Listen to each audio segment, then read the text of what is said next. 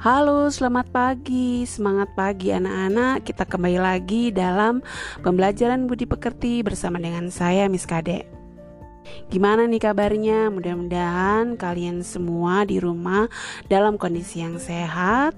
Jangan lupa untuk berdoa, jangan lupa untuk berolahraga dan tentunya makan makanan yang sehat. Dalam pertemuan kali ini kita akan belajar mengenai masa remaja. Nah, ini Konon katanya masa remaja ini adalah masa yang paling indah. Cuman karena kita sekarang lagi dalam masa pandemi, memang sih banyak momen-momen yang uh, jadi hilang. Tetapi dengan selalu menjadi lebih produktif, uh, saya yakin kita tidak akan pernah kehilangan momen tersebut. Kenapa sih kita penting untuk membahas masa remaja ini? Karena masa ini adalah masa ketika uh, kita yang remaja, hmm, kalian ya, bukan saya, untuk mulai membentuk identitas unik.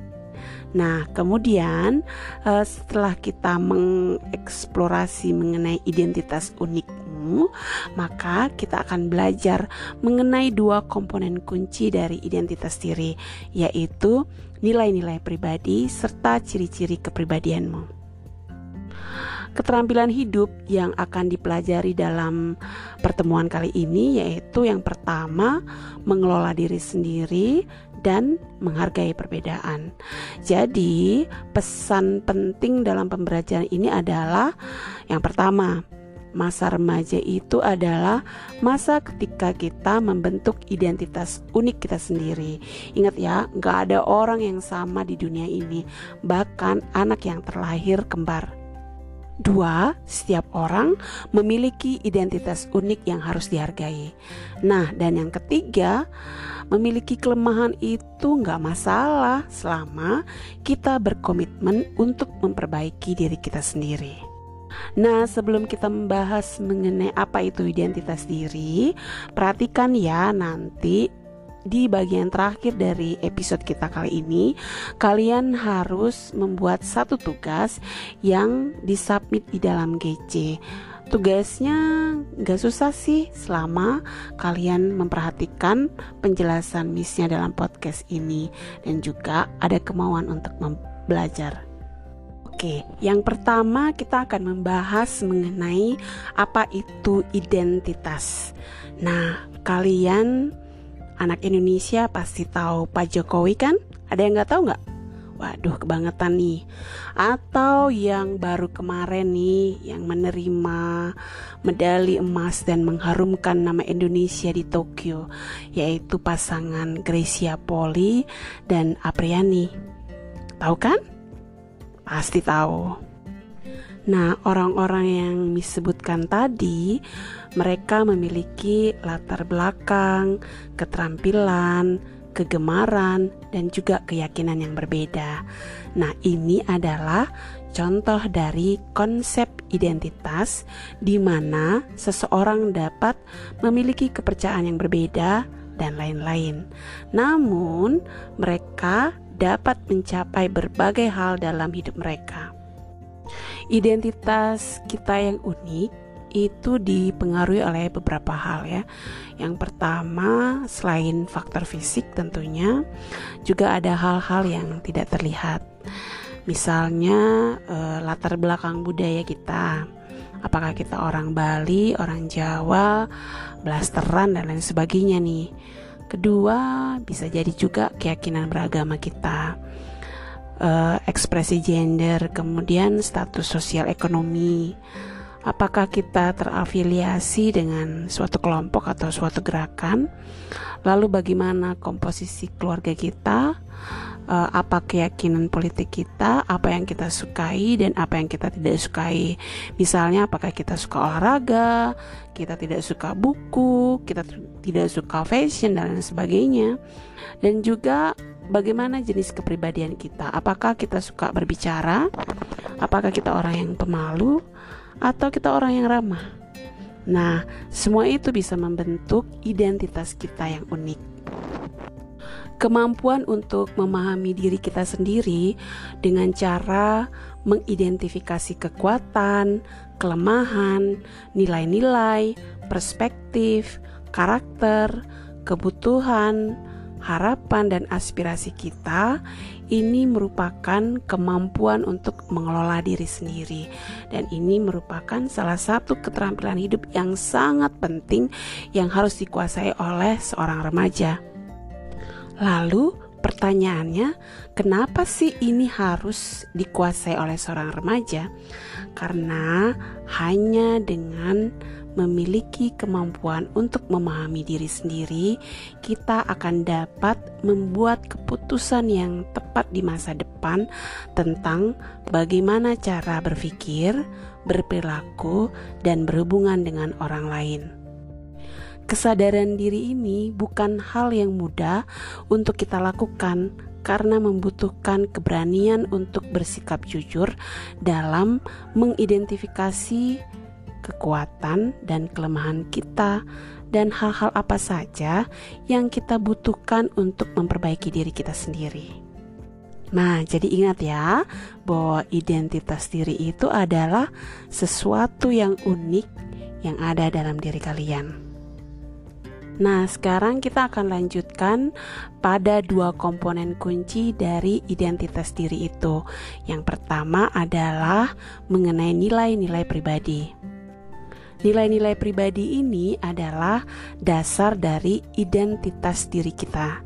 Nilai-nilai hanyalah hal yang penting bagi diri kita. Nilai-nilai bukanlah berupa benda fisik seperti uang atau mobil, meskipun hal-hal itu mungkin penting bagi kita.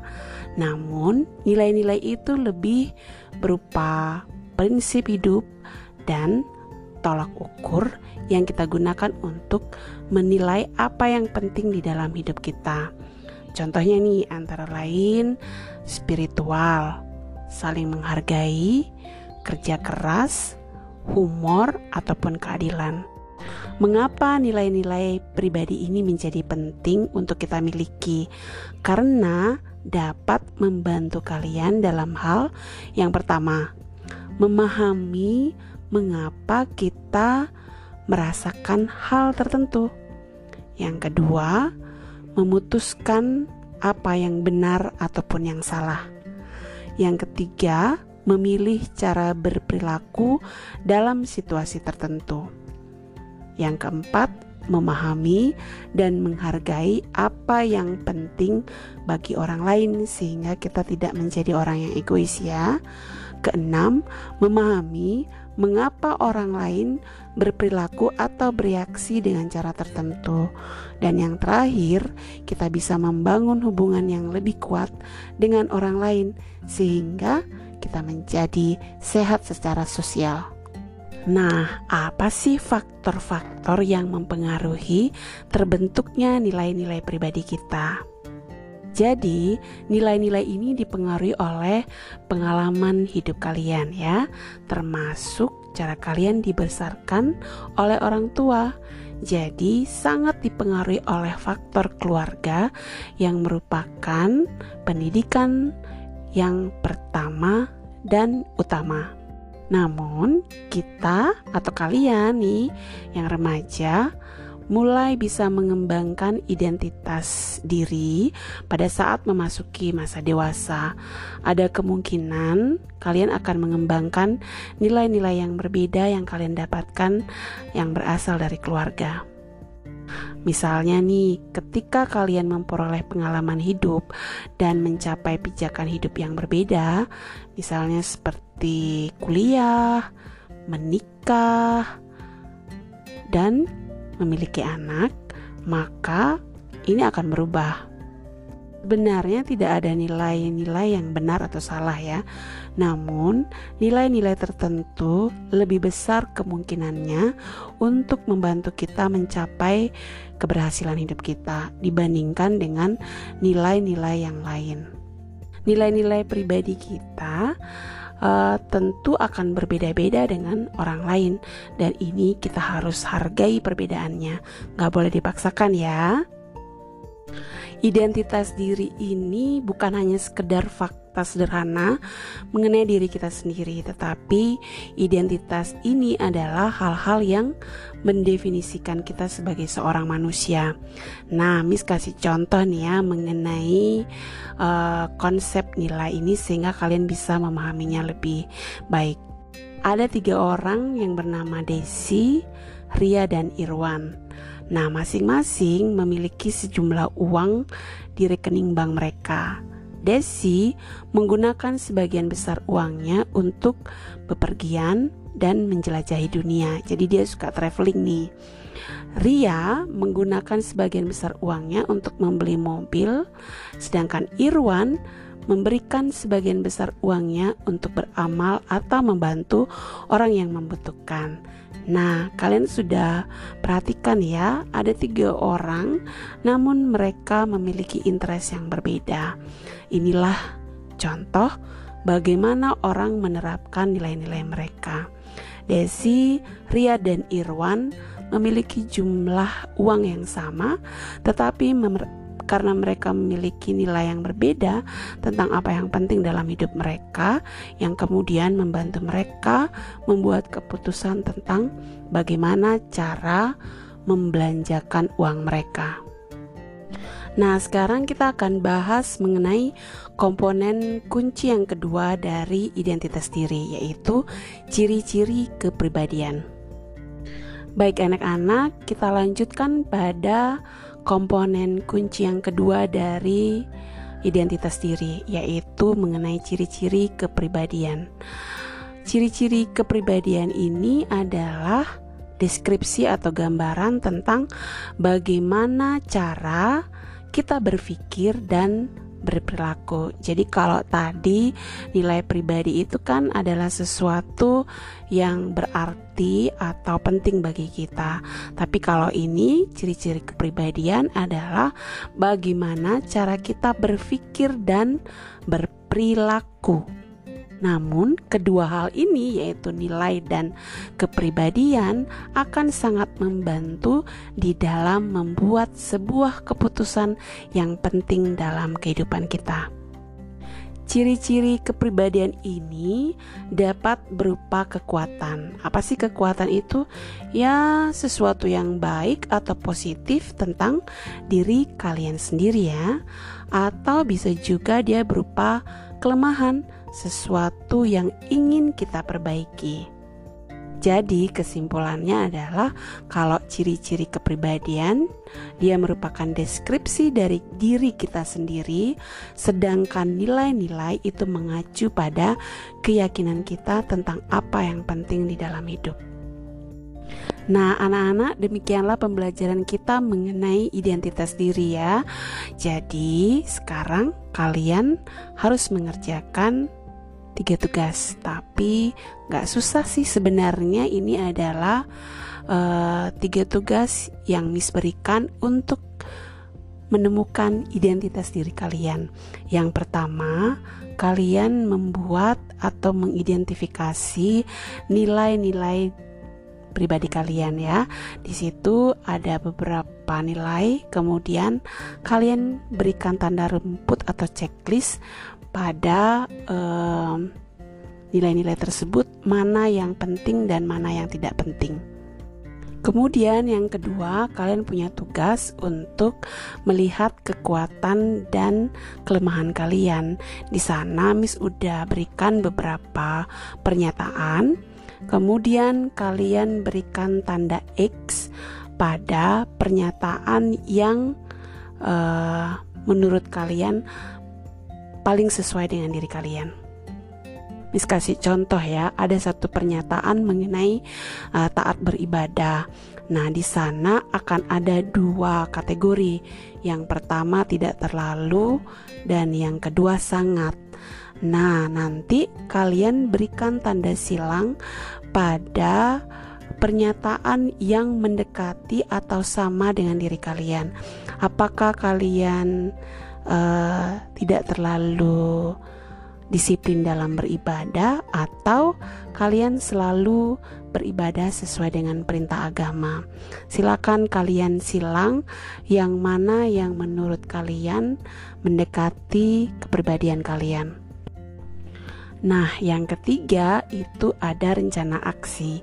Di sini uh, kamu diminta untuk menuliskan setidaknya satu hal yang akan kamu lakukan atau kamu ubah sebagai akibat atau dampak dari apa yang telah kamu pelajari uh, minggu ini. Oke, nah ketiga tugas ini silakan kalian kerjakan di rumah masing-masing. Uh, kemudian kalian bisa submit paling akhir minggu depan. Nah, nanti kita akan bahas pada pertemuan melalui Google Meet. Baiklah anak-anak, terima kasih pertemuan kita hari ini telah selesai. Terima kasih juga karena kalian sudah mengikuti pertemuan ini dengan sangat baik. Nah, untuk minggu depan temanya adalah mengenai mengekspresikan perasaan. Sampai berjumpa, sampai minggu depan, dan salam sehat selalu.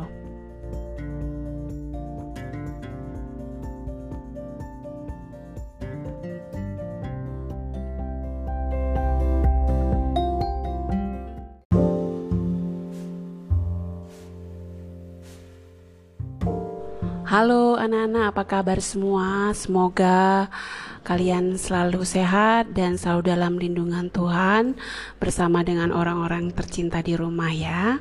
Uh, hari ini kita akan belajar mengenai budi pekerti bersama dengan saya, Miss Kade. Untuk pembelajaran kali ini, Miss akan membahas mengenai kesehatan mental pada remaja. Nah, kenapa mengambil topik ini?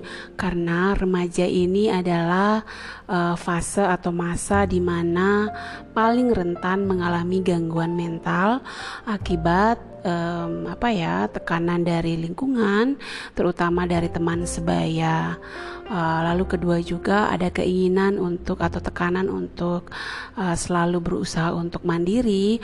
Uh, artinya gini, uh, selalu merasa bahwa diri sudah dewasa, tetapi uh, belum cukup mampu untuk bertanggung jawab atas setiap uh, perbuatannya dan juga akibat uh, tekanan uh, dari meningkatnya akses informasi dan teknologi uh, sehingga anak-anak mudah sekali mengalami uh, cyberbullying. Nah, hal-hal inilah yang menyebabkan bahwa uh, remaja ini menjadi kelompok yang paling paling rentan untuk mengalami gangguan mental.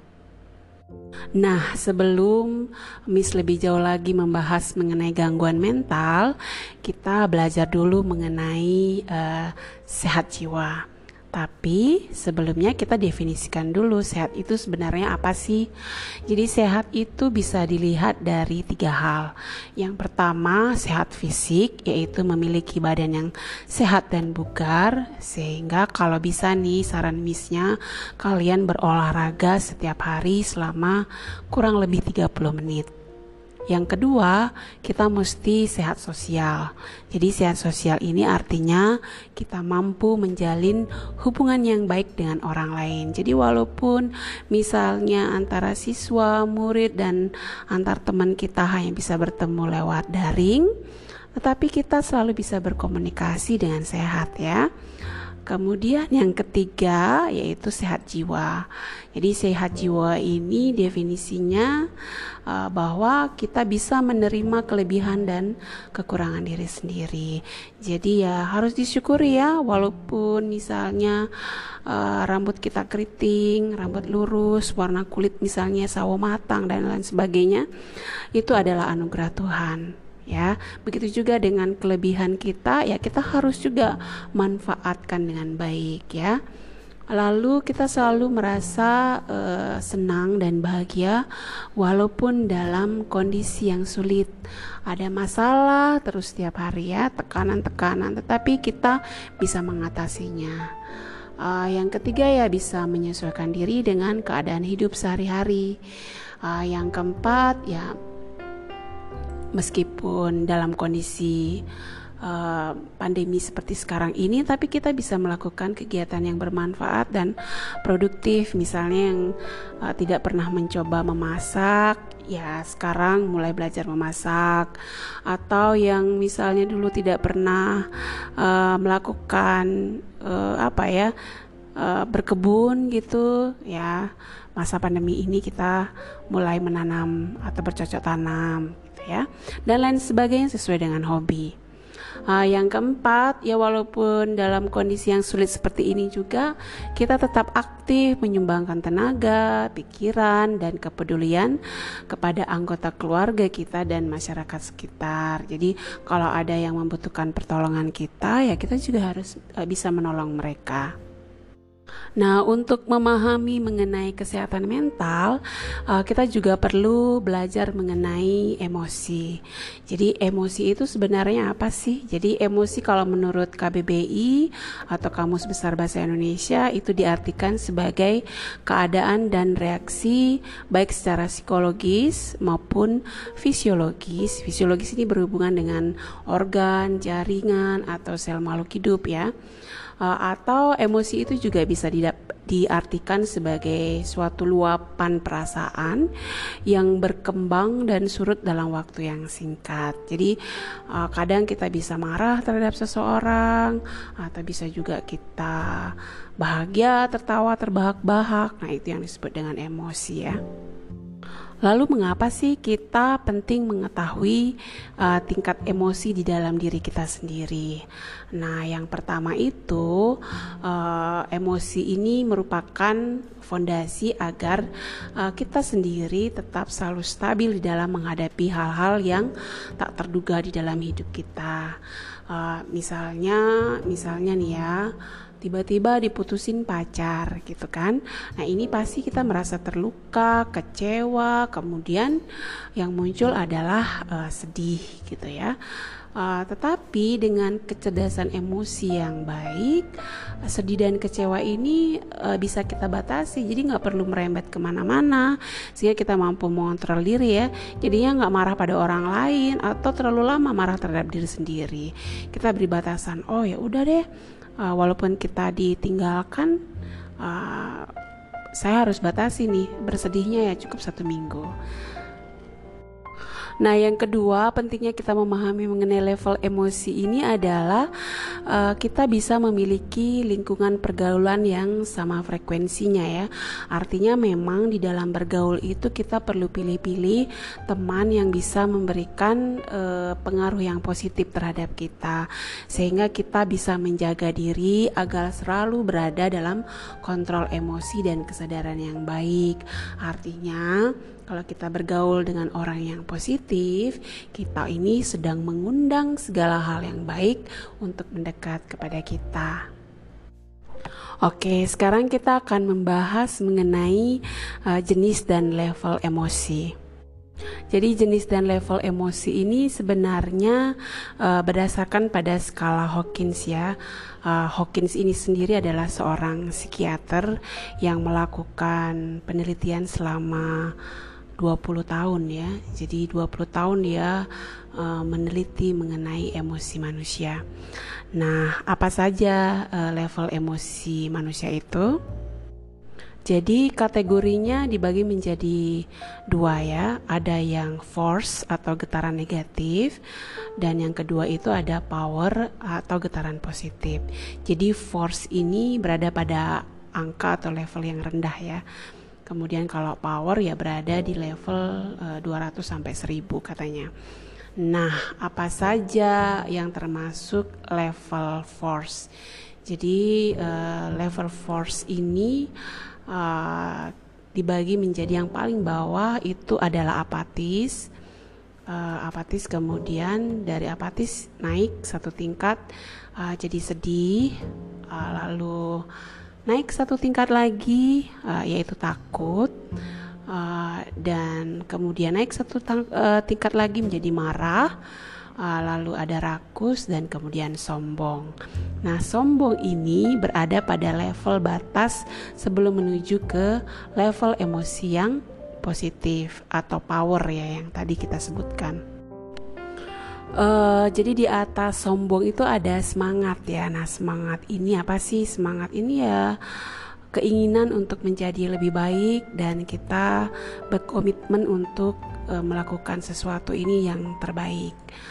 Lalu di atas semangat ada menerima atau acceptance. Jadi kalau menerima ini artinya kita bersyukur, menerima kondisi, kemudian menyadari kebahagiaan itu sebenarnya berasal dari diri sendiri dan bukan dari orang lain.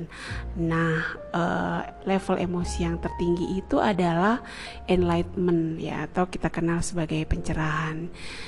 Jadi uh, tingkat emosi ini adalah uh, tingkat di mana kita memiliki kemampuan untuk mempengaruhi uh, dan membantu uh, individu di tingkat emosi yang lebih rendah agar dapat memperbaiki diri dengan uh, berbagai kelebihan yang kita terima.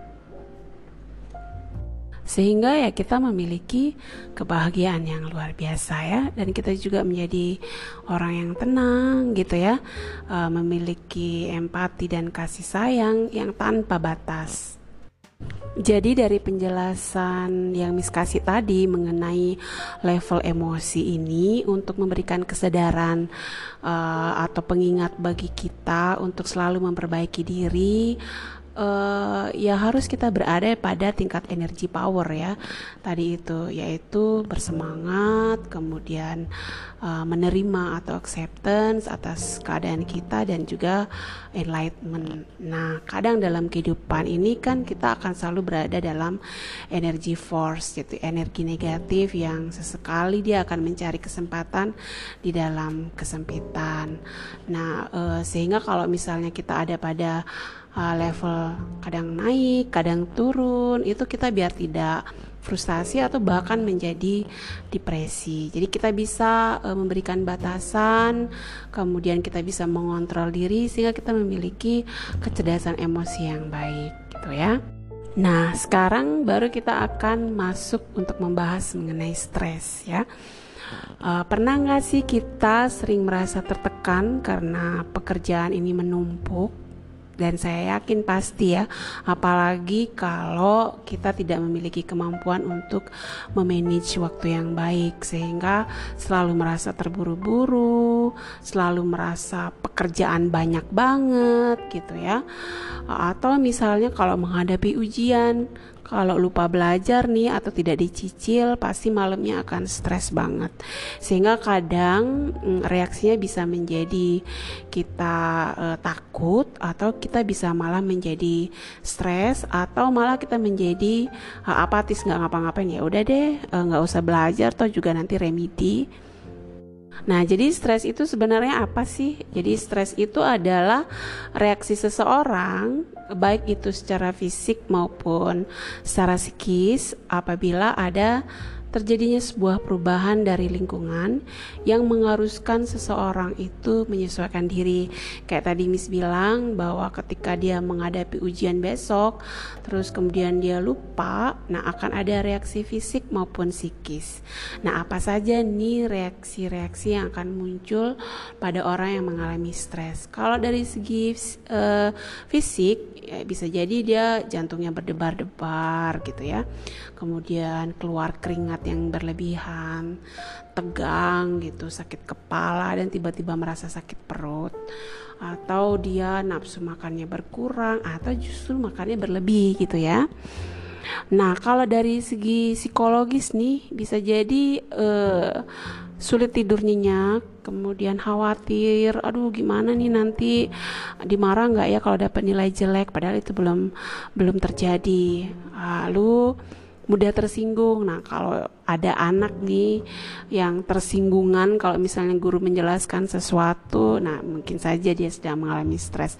Atau juga mungkin uh, uh, siapa orang yang terdekat kita uh, kalau dia mudah tersinggung berarti mungkin mungkin ya uh, mereka sedang mengalami tekanan yang banyak. Uh, atau juga sulit memusatkan uh, perhatian atau sulit berkonsentrasi. Nah, jika stres ini dibiarkan terus-menerus, maka dapat menyebabkan terjadinya gangguan kejiwaan. Nah, tetapi apakah stres ini selalu e, mengakibatkan reaksi yang negatif? E, enggak ya, tentu tidak. Karena sebenarnya stres ini normal atau wajar dialami oleh e, semua orang, e, tetapi uh, stres ini bisa menimbulkan reaksi yang positif yaitu bisa memotivasi orang untuk berusaha menjadi lebih baik misalnya nih hmm, karena uh, sering menunda-nunda pekerjaan atau menunda-nunda PR, kemudian menjadi stres, panik karena uh, besok sudah harus dikumpulkan. Nah, udah tahu nih rasanya nggak enak kalau menunda-nunda pekerjaan. Sehingga lain kali dia uh, memotivasi dirinya aduh lain kali nggak boleh kayak begini nih. Uh, soalnya nggak bisa tidur kemudian uh, sakit karena harus begadang untuk mengerjakan tugas Nah, gimana sih cara mengatasi stres gitu ya? Karena ini sesuatu hal yang wajar, maka cara mengatasi stresnya adalah uh, kita harus hidup sehat ya. Yang pertama ya tentunya berolahraga ya.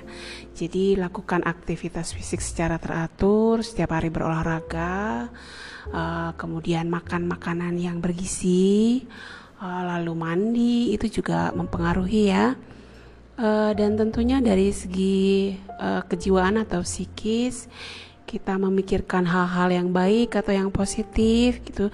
Jangan negatif thinking terus terhadap orang lain sehingga ini menimbulkan sakit buat kita ya. Lalu selalu berdoa berdoa berdoa. Nah kalau kayak tadi tuh misalnya kita berada pada uh, level emosi misalnya sedih ya. Karena nilai ulangannya jelek gitu. Jadi salah satu caranya ya berdoa gitu ya. Berdoa pada Tuhan gitu secara uh, rutin. Nah, nanti level emosinya dari sedih bisa naik lagi nih dari takut. Wah, udah takut nih kayak begini nih. Nah, terus berdoa lagi. Pokoknya jangan putus asa ya. Berdoa, berdoa, berdoa. Naik lagi level emosinya jadi marah sampai terus menerus kita berdoa ya. Akhirnya berada pada level yang semangat menerima damai gitu ya. Lalu uh, kita bisa lakukan dengan berbicara dengan seseorang yang bisa dipercaya. Jadi curhat itu sebenarnya penting ya, cuman masalahnya kamu bisa menemukan orang nggak yang bisa dipercaya sehingga uh, kalau kita curhat itu nggak dibawa ke mana-mana nih. Uh, curhatan pribadi kita karena kalau misalnya ini sampai orang yang kita ajak bicara membicarakan masalah kita ke orang lain justru menimbulkan stres yang lain lagi gitu. Uh, lalu bisa juga kita mengembangkan hobi ya nyanyi kayak gitu ya, menggambar kah, memasak kayak tadi saya sampaikan gitu ya. Lakukan kegiatan-kegiatan yang sesuai minat dan kemampuan. Contohnya kalau di sekolah ya ekstrakurikuler ya. Kamu ikut ekskur jangan ikut-ikutan karena teman tapi uh, karena keinginanmu ya. Oke, terakhir uh, Miss akan ajarkan uh, bagaimana latihan pernafasan bisa mengatasi stres. Jadi kalau kamu lagi galau nih gitu, kalau istilah anak sekarang itu namanya insecure uh, atau stres ya, atau kalian mengalami masa sedih lalu marah mungkin gitu ya, maka latihan pernafasan ini bisa membantu kalian. Nah, sekarang ambil posisi duduk uh, dengan posisi santai dan nyaman. Ya, ingat ya. Jadi duduk santai, nyaman, kemudian uh, bayangkan. Jadi duduknya di kursi ya. Atau kalau kita mau di lantai bersila boleh uh, pejamkan mata ya. Bayangkan hal yang menyenangkan ya. Hal yang menyenangkan. Misalnya kalian berada di pantai di gunung gitu ya dan lain sebagainya. Lalu tarik nafas dari hidung ya. Dalam waktu 3 detik ingat tarik nafas dari hidung